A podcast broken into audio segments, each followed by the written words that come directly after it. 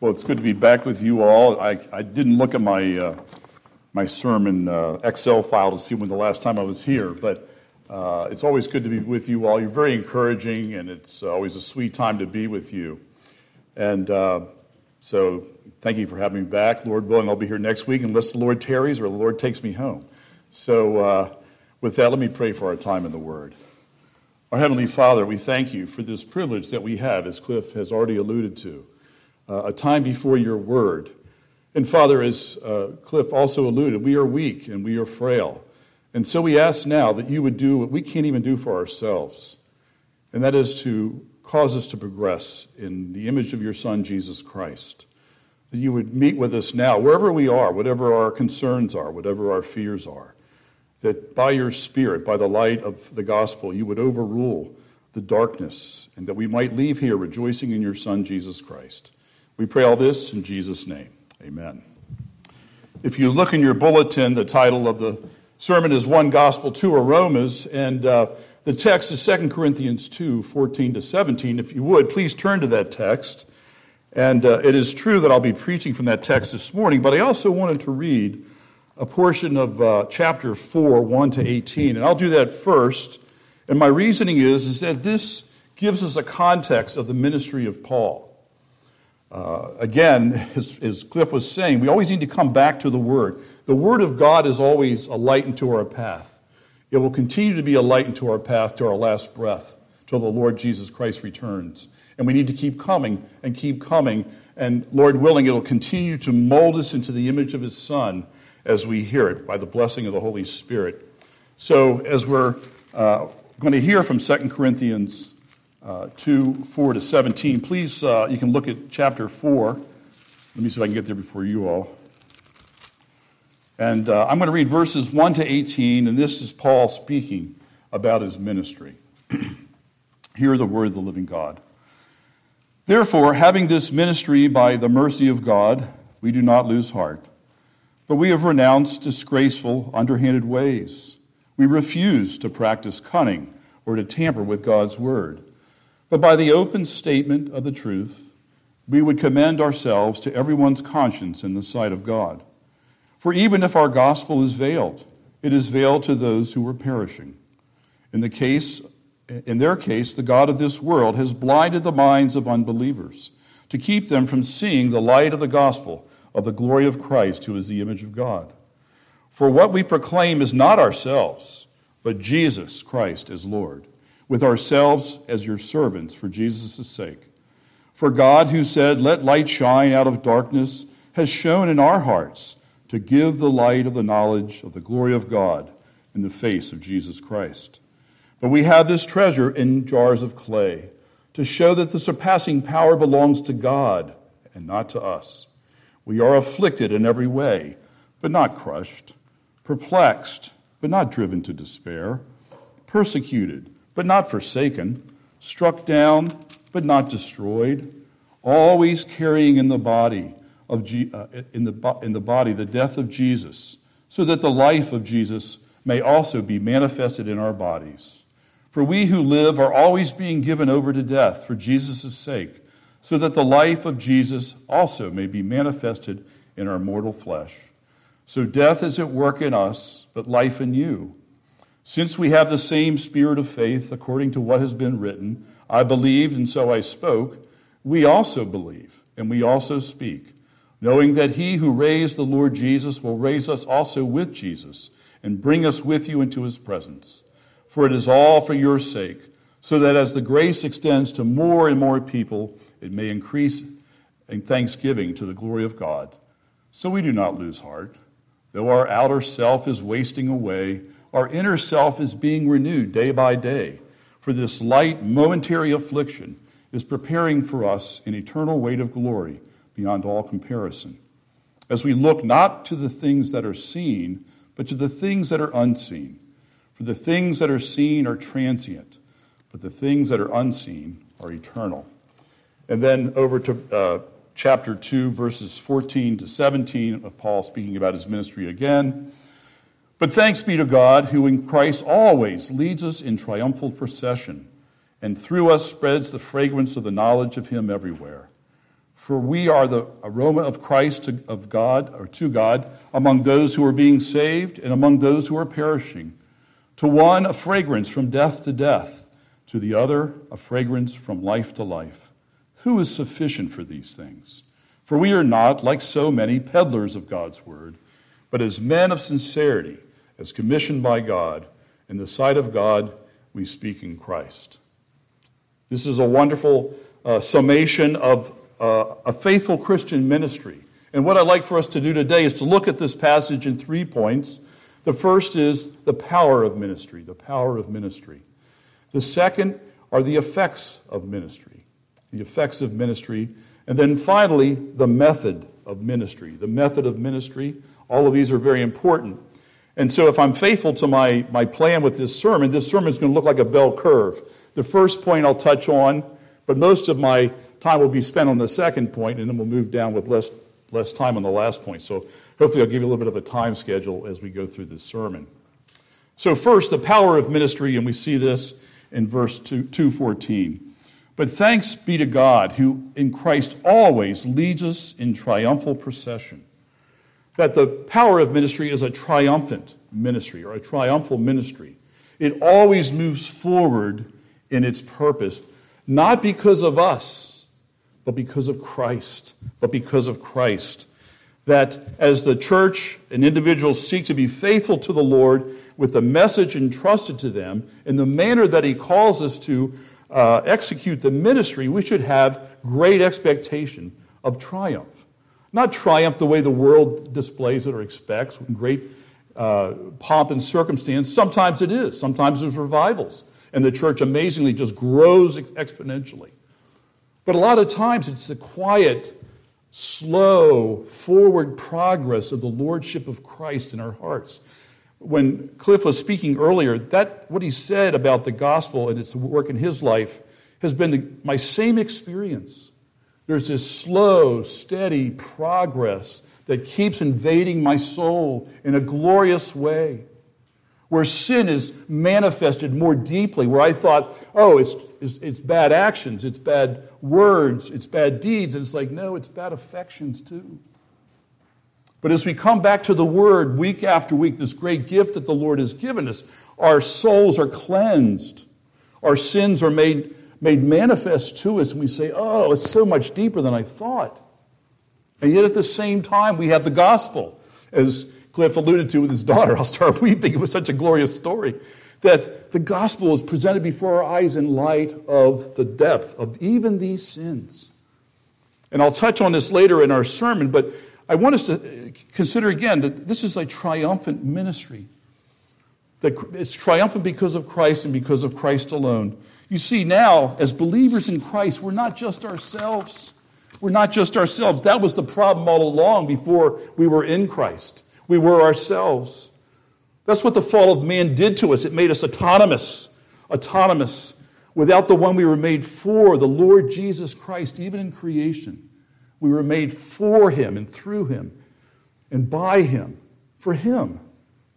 And so at the fall, we lost that wonderful, glorious communion with him and fell into darkness because we had lost our purpose, which is for him and him alone.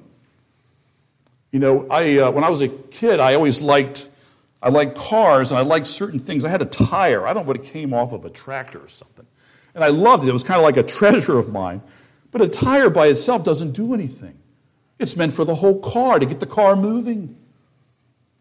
The tire looks good. I mean, you can, you can enjoy it in some ways. I guess you can roll it, but it's not there for its purpose. And as time goes on, as I'm in the Word of God, it's so obvious I am not the center of the universe. I am not the sole reason that uh, I exist. But I am here, as the, our first catechism question says, to glorify God and enjoy Him forever.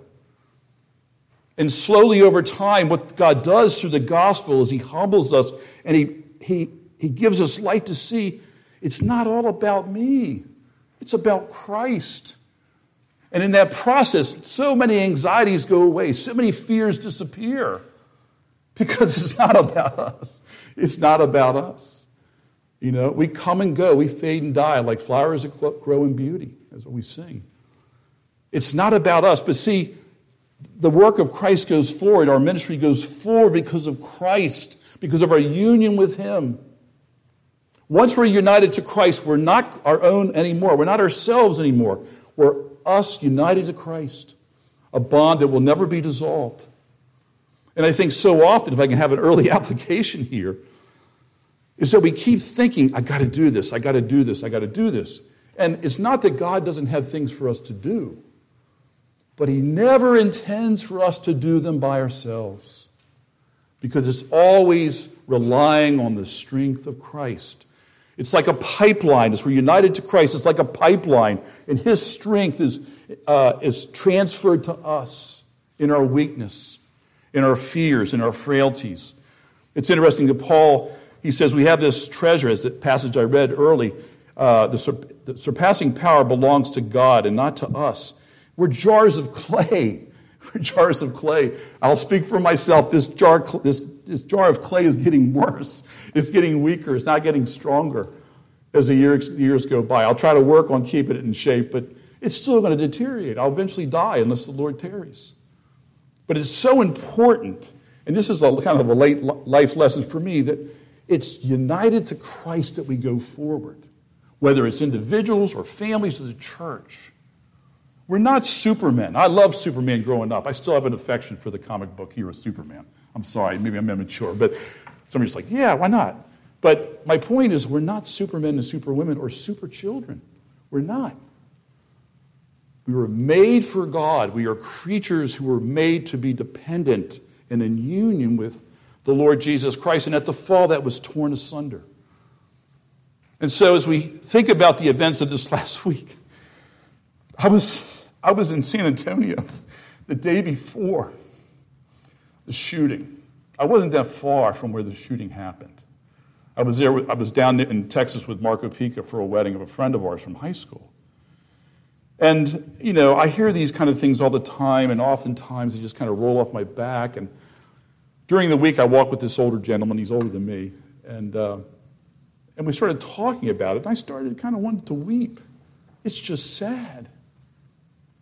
But it's not to be surprised that those things happen in light of the fall. That's how much the fall has messed us up, has brought us into darkness, so that sin and corruption entered the world through that first sin. And yet, what Christ does is he comes as the second Adam and he reverses all of that. He reverses our relationship with, the, with himself and with the Father. His Father becomes our Father as we're adopted into the family of God. His will becomes our new will. We start to fight against the sins that we used to give into and love. And slowly over time, as we come to the Word, that grip on sin that we have, that iron grip starts to release as we want to please the Lord. That mighty power that delivers us from sin. And so the church goes forward, uh, as somebody says, with a limp, victorious, strong in the Lord, not in ourselves. And it's so important. If I, if I leave you with one thing this morning, is to remember that we're strong in the Lord and not in ourselves. We still go to our, our fallback of the, of the past if we're Christians. We try to make it happen ourselves. We try to do it in our time, in our way, in our method. But praise be to God that His salvation is so great, is that He transforms us from one degree of glory to another into the image of His Son, so that we're transformed, we're different people. This past, I don't, I forgot what date, earlier this month, I, I had celebrated my 30th year as a, as a ruling elder. And over the years, you know, you see, you have to deal with lots of situations in the church. And over and over again. I knew people over a long course of time. And, you know, back in the day when I first met them, I would talk to them and, you know, and you kind of expect how they're going to respond to situations. But over the course of our, our uh, congregation, I would uh, come to interact with them again, similar to it in the past, but it's a different response by them. They're a different person. They've been transformed by the gospel, and they give a more of a gospel answer in their response. But that's the power of Christ at work in individuals and in the church. And so we, we ought to be aware and even kind of take stock of what the Lord has done in our own lives. You could have your own life history of what God has done. Sins that you used to think, eh, it doesn't matter. And now you're embarrassed to think you ever did it. It's just the work of the gospel, it's the work of the power of Christ in us. And so it's a triumphal ministry. We go in weakness. Later in this letter, this wonderful letter, Second Corinthians, Paul says, I boast in my weakness. Wouldn't that be an interesting resume to send out to a prospective job person? I boast in my weakness. Well, I failed here and I failed there, and you know, that wouldn't probably be the best idea, but there, there's a sense in which that's what we have.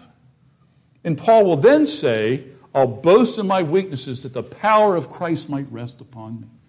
For when I am weak, I am strong. It's so different than the world's way of living, where everybody's trying to get to the top. If I have to knock other people off on my way there, I'll, get, I'll do it. I've got to get to the top. But see, the fall has messed us up so much that we're so filled with ourselves and our ways and our purposes. And yet God comes in Christ and delivers us from that slavery, our bondage to ourselves, particularly, and living in that way. And so, as we come on the Lord's Day, it's such a gift. It's like He stops us in our tracks. So that even this past week, when we, we think of the shooting in Texas or other things, or even, you know, I, I didn't know about Bill, you know, things that might be very difficult, the Lord stops us on the Lord's Day and says, This is not the end. And if we've been aware of our sins, He reminds us. Sadly, I can't do the Lord's Supper because I'm not technically a TE yet, but that he reminds us, I have died for your sins, they are forgiven. We're reminded once again of the forgiveness that we have until he comes. That we have a future hope, a sure hope that's not dependent on us. It's all dependent on God. He sent his son, and his son came, was absolutely faithful. And he will absolutely come again, and he'll absolutely fulfill his promises. And if you're in Christ, you'll absolutely have a place in heaven because the Lord's going there to prepare a place for you. And so we have a great, great encouragement here as far as the triumphal work of the ministry of the church, even in our weaknesses, even in your transition. I've heard new families have been coming. That's a glorious thing. I know, I know things change in the church, but it's still Christ's church. And he will not lose one, and he will not forsake you. And so you have great hope and expectation. Over the last number of years, I've been listening to Martyn Lloyd-Jones, who was probably one of the most famous preachers of the 1900s. And he gave an 18 lecture series at Westminster Theological Seminary in Philadelphia. I've listened to all of them, but in one of them, he's talking, he says, Do you expect anything to happen when you go to worship? And he's not talking to general parishioners, he's talking to pastors. He says, Do you expect anything to happen? I thought, well, that's a pretty, that's a pretty bold question. And the answer is absolutely yes. Absolutely, yes. And we should come not because we're strong or wise or mighty, because it's Christ's church and it's Christ's means. And God knows what He's doing. And when Christ's means are put out there, no matter how other people might respond, it keeps going forward because those are the means of grace whereby God saves His people and preserves His people and will finally glorify His people. This is no small event that we do on the Lord's Day. It's different than everything else we do in the world. And so every Lord's Day, we should come expectantly and pray. Pray for, pray for God's work to be happening in the, in the midst of our worship. Sometimes it is, a, it is a more outward show. You might see somebody in the corner weeping as they've been convicted of their sins and coming to Christ. But often it's that more glorious work, in a sense, it's that quiet, slow, steady advance where Christ's lordship becomes more and more a part of your life, where the sins of the past have been ex- exposed and you've repented, and the Holy Spirit leads you into new holiness and righteousness and conformity to Christ. Sometimes it's a painful transition, but sometimes it's a joyful transition. So every time you come together, no matter how weak you may be as individuals or a body, your strength is in Christ. Whether you're facing life threatening illnesses or broken relationships or even your transition as a congregation, your hope is in Christ.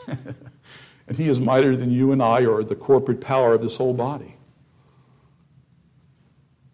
Secondly, and not because it's less, but uh, the second part of this, uh, I want to say under this first point, is that the ministry is about Christ.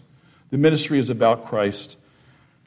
Paul says in, uh, uh, in the passage I read earlier, For what we proclaim is not ourselves, but Jesus Christ is Lord, with ourselves as servants for Jesus' sake.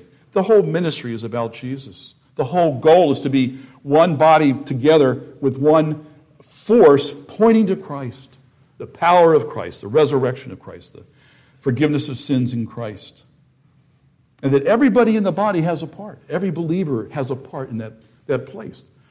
The, the pastor has a part, the ruling elders have a part, the deacons have a part, every member, even the children have a part if they're in Christ. And so we try to, to, to fulfill that faithfully. Those are callings that God gives. They're not, there's not something we vote on. I want to be this or I want to be that. I mean, we do vote for officers, but what we're doing is confirming something that we think God is doing in their lives. We're not trying to make them something that they're not. I know without a shadow of a doubt I'll never be a mother. I mean, I'm not the brightest guy in the world, but I know some things. And so I but and so that's not what God has for me. I know that automatically. It's just crossed off the list. I am to be a father, and I, I am. But I think we need to think more about that, that everybody has a place. And when we're all doing our, our, our parts, it, it's the body working together in love to the glory of God as we wait for his return, as we wait for our Lord's return. And so that's what your ministry is about. That's what your ministry is about. So, first, the power of the ministry is triumphant by God's grace and it's about Christ. But secondly, the effects of ministry. I might have gone too long on that first point, so I'll, I'll try to be more succinct here. And this is what we see in uh, 2 Corinthians 2 15 to 16. For we are the aroma of Christ to God among those who are being saved and among those who are perishing. To one, a fragrance from death to death, to the other, a fragrance from life to life. This is an amazing statement. I think sometimes we read the Word of God and our eyes kind of glaze over, and the, the reality of what is being said is missed. It's being missed. Now, Cliff alluded earlier to those who are 40 in the uh, Sears catalog. I remember the, the wish book, so I appreciated that analogy. But we have to go up to 50 for this next one. There used to be a commercial on television for cheese doodles. I looked it up. I don't even know if they still make them, but it's like Cheetos. And this one commercial had this girl, and, and she had a bag of, che- of uh, cheese doodles in her hand. And her mother says, Okay, I want you to take these to grandma. You can have some, but save some cheese doodles for grandma. Got it. So the girl starts off. This is, she's walking by herself, which is pretty amazing. But anyhow, she, she leaves the house and she makes her journey to her grandmother. And in her head, she's going, save some cheese doodles for grandma. Save some cheese doodles for grandma. As she's popping them in her mouth. And she gets to the door of her grandmother, and she's all expected to give her what's left over from the bag.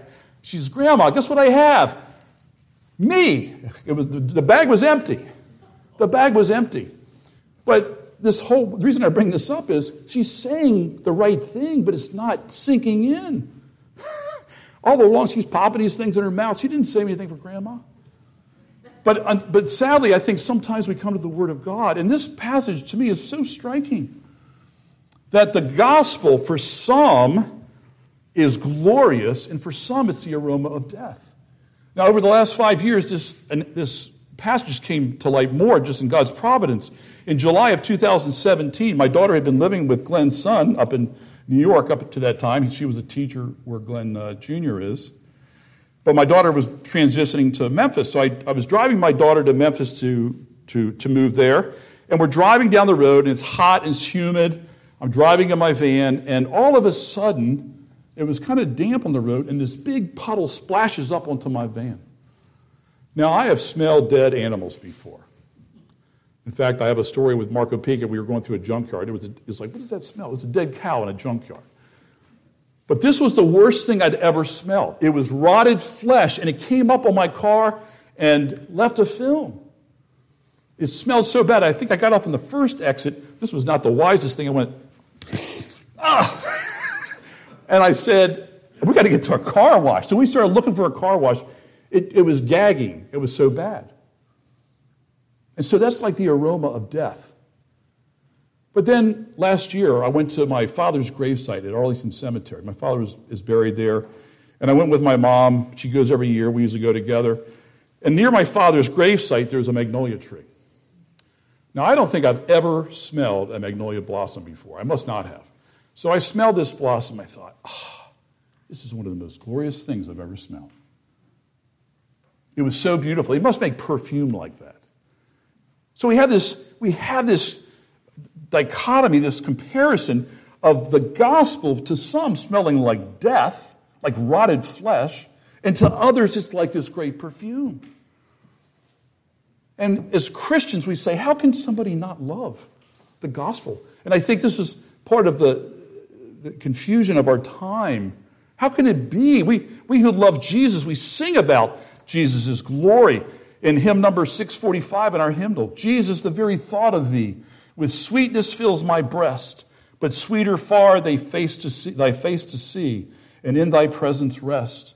Nor voice can sing, nor heart can frame, nor can the memory find a sweeter sound than thy blessed name, O Savior of mankind. Or hymn number uh, 647 How sweet the name of Jesus sounds in a believer's ear. It soothes his sorrows, heals his wounds, and drives away his fear. That's our Jesus to us as a Christian. But we know that's not the only way that people respond, and it's hard for us to get it. I was involved with youth ministry uh, when I was first a Christian, and I just thought if I get the message right, they're going to love it because Jesus is so lovable. This is my last allusion to a, to a commercial, but there used to be a commercial for Sara Lee. Uh, nobody doesn't like something, but nobody doesn't like Sara Lee. Oh, no, everybody doesn't like something, but nobody doesn't like Sara Lee. Nobody doesn't like Sara Lee. But I think we think about that with Jesus. Nobody doesn't love Jesus. Nobody. And over time, the word was so obvious that Jesus himself said, People will hate you because you love Christ. If they hated me, they'll hate you. And so we're not surprised. See, the, the light of the word tells us that ahead of time. God always gives his people heads up all the time. And the day that you eat of the fruit, you shall surely die. Here we are, a fallen world. But we need to come to grips with that. And even if we know it theologically, I think emotionally it's still you know, we think somehow I can massage this to make them like it, or they can, surely it's going to penetrate. And God says, no, not in every case. Not in every case. I want to read from our, our confession of faith uh, in, uh, I think it's on 940. Let me double check here. This is on effectual calling, and it gives us an idea of what's going on here. This is, I'm sorry.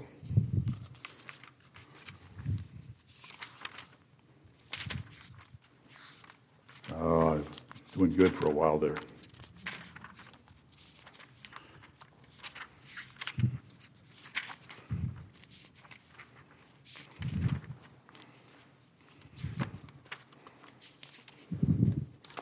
This is chapter 10. If you want to look in your hymnal, it's in, on page 854 of effectual calling. All those whom God hath predestined unto life, and those only he is pleased and is appointed an accepted time effectually to call by his word and spirit out of this state of sin and death. That those were who his enemies, those who thought that the gospel was, was death unto them, are transformed, in which they are by nature to grace and salvation by Jesus Christ, enlightening their minds spiritually and savingly to understand the things of God, taking away their heart of stone and giving unto them a heart of flesh renewing their wills, and by his almighty power, determining them to that which is good. That's what Cliff was talking about the gospel moving us more and more into the image of Christ, and effectually drawing them to Jesus Christ, yet so as they come most freely, being made willing by his grace. This effectual call is of God's free and special grace alone. It's not normal to all humanity not from anything at all foreseen in man who is altogether passive therein, until being quickened and renewed by the Holy Spirit, he is thereby enabled to answer his, this call and to embrace the grace uh, uh, uh offered and conveyed in it. So we see that there's a transformation that for all men in Adam is fallen. Without Christ, the gospel is death. Usually we see it as apathy or negligence, but, but sometimes it's just vehemence. We see it in John 9 when Jesus heals the blind man and the Pharisees are just hating Christ. We need to understand that that is the world we live in. That is normal. It doesn't mean we don't keep preaching the gospel because we don't know who the elect are. We keep putting the gospel out there. But we need to know in the end that there will be some who will hate it. We read in the book of Revelation the bowls of wrath are poured out, and people gnash their teeth and curse God, and they would not repent. That's a sobriety that we need in our day. And there's a, there's a variety of reasons we need to have, but first of all, we just need to simply realize not everybody's going to love the gospel. It is glorious, it is beautiful, and we know that as children of God. But that's a gift from God. And so some will hate you because of your unity, with your union and identity in Christ. Some will hate you. Jesus said, if they hated me, they'll hate you because you're in union with me. The gospel is offensive apart from those that God works in their hearts. And yet we shouldn't be discouraged by that because God has told us that ahead of time. The Apostle Paul says, I endure all things for the sake of the elect. He doesn't say for the sake of the lost. Now, I'm not saying that Paul knew who the elect were, but he went out in ministry confidently, knowing that there were those that would respond to the gospel, even in the midst of the opposition he faced. The Apostle Paul is an amazing person. If he were to take off his shirt and show you his back before he became a Christian, it would be like probably most of our backs hardly any scars, nothing. But once he started to follow Christ, once the gospel had gripped him, it would be like he, he was in a horrific battle. As he experienced 40 lashes minus one, as he was stoned and thought dead. That's what the gospel did. And the Lord told him that he would suffer many things for, for his sake, but he, he didn't complain. He said, Thy will be done. He calls it light momentary affliction. we, have, we need to have our, our perspectives changed in light of Christ's love for us and our calling and our destiny. Paul was not a superman in and of himself. He, he did seem to be kind of an A type personality. But Christ transformed him. And so it was like a switch. He went from a God hater to a God lover who wanted to serve God and glorify Him whether life and in death. A second application is some will hate your calling and your way of life. In 1 Thessalonians 4 3, it says, This is the will of the Lord, your sanctification. And sadly, holiness and godliness have a bad name in our society and sometimes in the church. And I think we must really misunderstand what it is because it's a glorious calling. It's being transformed into the image of Christ. This is what we were saved for, to be transformed to the image of his Son, in Ephesians 1 says. And I think many Christians don't understand that process. As, as Cliff said, we have that we're clothed in the righteousness of Christ, never to not have it. But we're not yet what we will be. And there's definitive sanctification when he gives us a new heart but then there's that progressive sanctification where we keep wanting to, we need to hear the gospel and hear the gospel and hear the gospel, and he conforms us to the image of his son from glory to glory. And so it's not like God forsakes us, it's not like God loves me, he loves me not, he loves me, he loves me not. No. But we need to know the end. He is going to convict us of our sins, even as his children, as, as Cliff said. And he'll lead us to repentance. And the writer to the Hebrews says, No discipline for the moment seems pleasurable.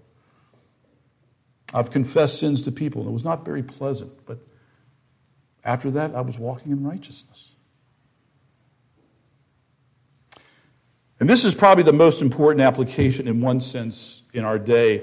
There will be a temptation to change the gospel to be more palatable, to be more winsome, but in a wrong manner. manner. And it can even be with good intentions.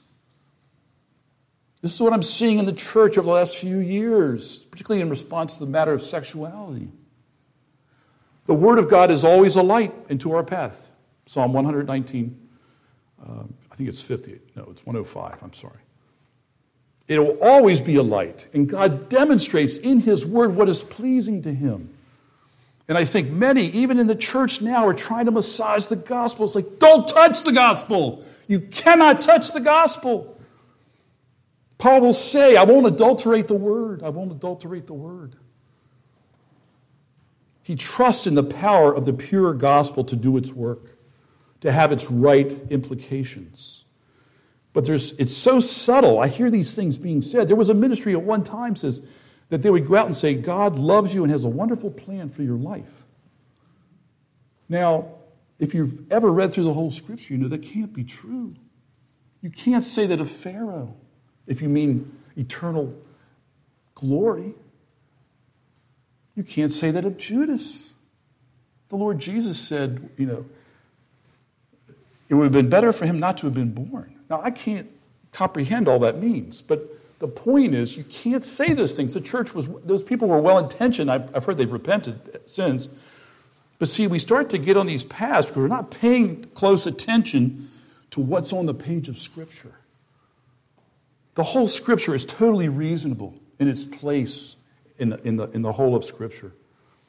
And so we need to, to be aware of that because slowly it's eroding. The lines are being erased.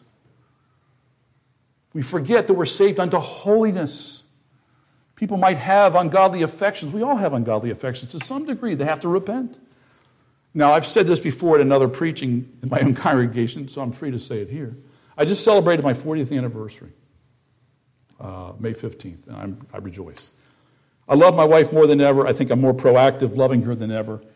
But there's things that come into my head, a lustful thought. And I know beyond a shadow of a doubt I'm supposed to love that woman. That's the only one.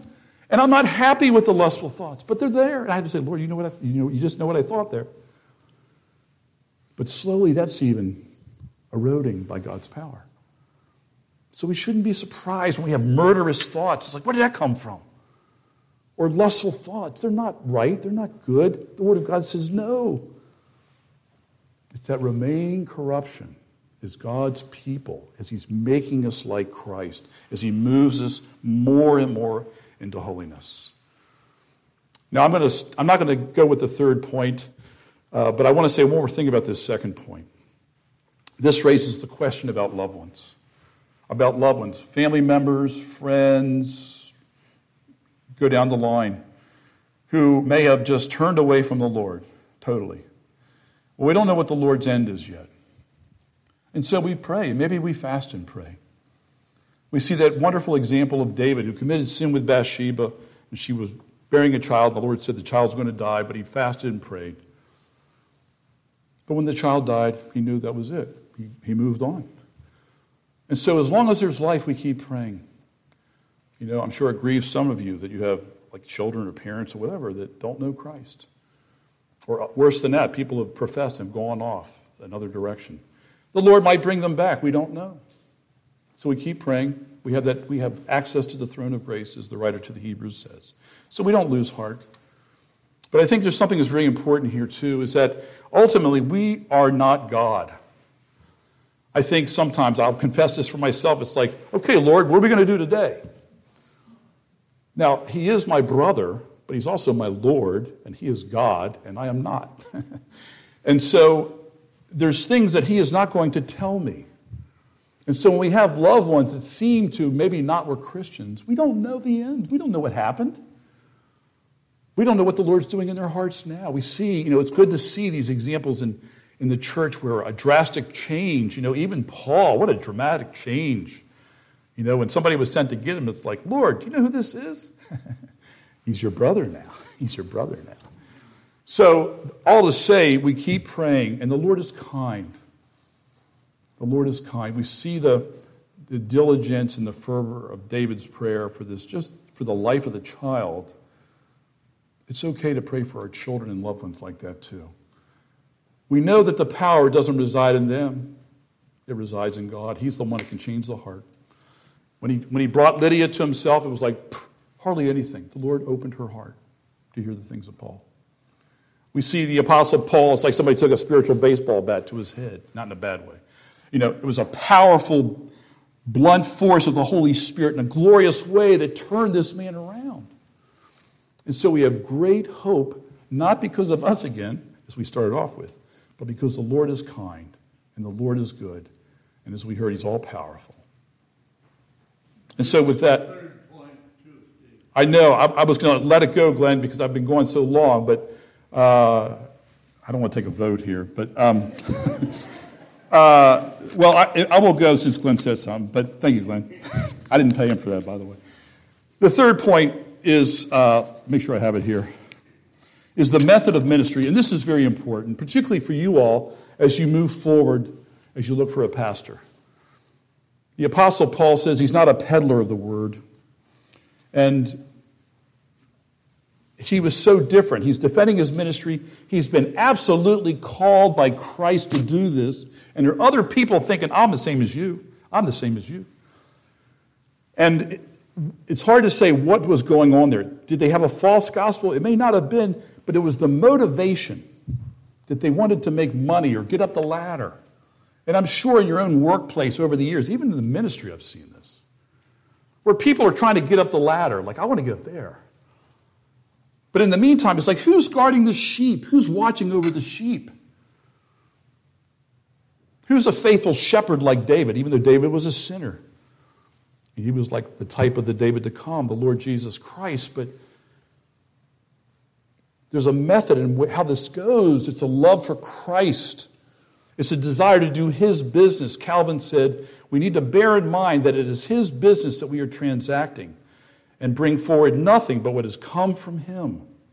It is so hard. it is so hard to be not full of ourselves and be full of Christ, even in the preaching of the word. It's to his glory. The Apostle Peter is a glorious example. You know, he denied the Lord three times. And at the end of John's gospel, you see him being restored. And Jesus says, Feed my sheep, tend my lambs, feed my sheep. And if you don't read the whole scripture, you won't get to see the benefit of this, how it plays out. Because in 2 Peter, in the first chapter, Peter is so focused on his calling, he says to his audience, he says, I've made provisions for you after my impending death, that you might remember these things. What a glorious shepherd. You know, we try to leave an inheritance for our kids, and really, as parents, the most glorious inheritance is the gospel. But then, secondly, there's that, there's that if you are in a position of, of power, or not power so much, but responsibility, is that you take it so seriously, you don't see the end of it at your life, but you see it going forward. And so Peter was making provisions so that after his passing, they would still hear the truth and still be blessed by the gospel. Again, as you look for a pastor, 1 Timothy 4 is an amazing passage, and I sadly I feel like so many in the ministry don't take this to heart. This is um, Paul talking to Timothy. He says, Command and teach these things. Let no one despise you for your youth but set the believers an example in speech and conduct, in love and faith and purity. Not hypocrisy. He was supposed to be, as we say, walk the talk. Until I come, devote yourself to the public reading of Scripture, to exhortation, to teaching. Do not neglect the gift you have, which was given you by prophecy when the council of elders laid their hands on you. It was his calling. This is Timothy's calling. Practice these things, immerse yourself in them, so that all may see your progress. Keep a close watch on yourself and on the teaching.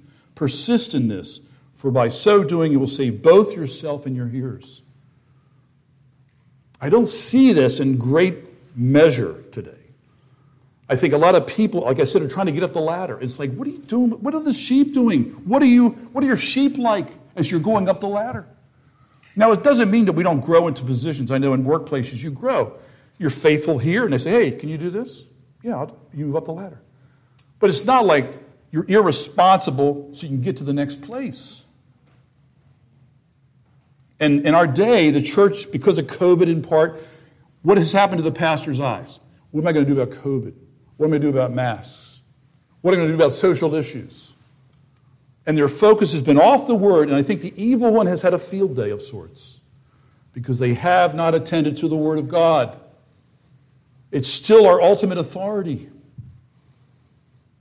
It's still where the gospel of the Lord Jesus Christ is found. And so it makes us wise in these other things. We don't have perfect wisdom, but it makes us wise. And we're trying to deal with these issues. It's like, go back to the Word. Your calling is to be in the Word and to, and to expound it because everybody needs Christ, even the pastor. And so this, this is what Paul was so different than these um, counterfeit pastors or apostles. And so the Lord is kind, and so you need to pray for that. And He's kind. I expect He'll give you somebody who's, you know, who loves Christ and loves the church. That's all it's about, really. All the other stuff is just glitz. So the, the ministry of the church is triumphant because of Christ, and it's all about Christ. It'll be a ministry that not everybody will love, but it's already been told us ahead of time. So we shouldn't be discouraged. And finally, it's a ministry that needs to be done with integrity love for Christ and love for the Word of God. And God will bless that. It may not be that you get hundreds, but we never should despise the day of small things. Whatever is real is real, whatever God does is true. You don't want a, a body of hypocrites, you want a body of sheep. And Lord is kind, and I trust He'll, He will provide for you. Let's pray. Heavenly Father, we thank you for your word. Uh, your word is always a light into our path, even when we don't expect it. We come and we think, oh, it's worship once again, and all of a sudden we see our hearts convicted this way. Or we're encouraged by your love, how, how deep your love for us is in Christ, that he would, he would die in our place. He would bear our penalty. He would bear the wrath that we deserve, never to experience it ourselves. So we ask that you would help us to keep going in your word, keep hearing the gospel, as Cliff has said.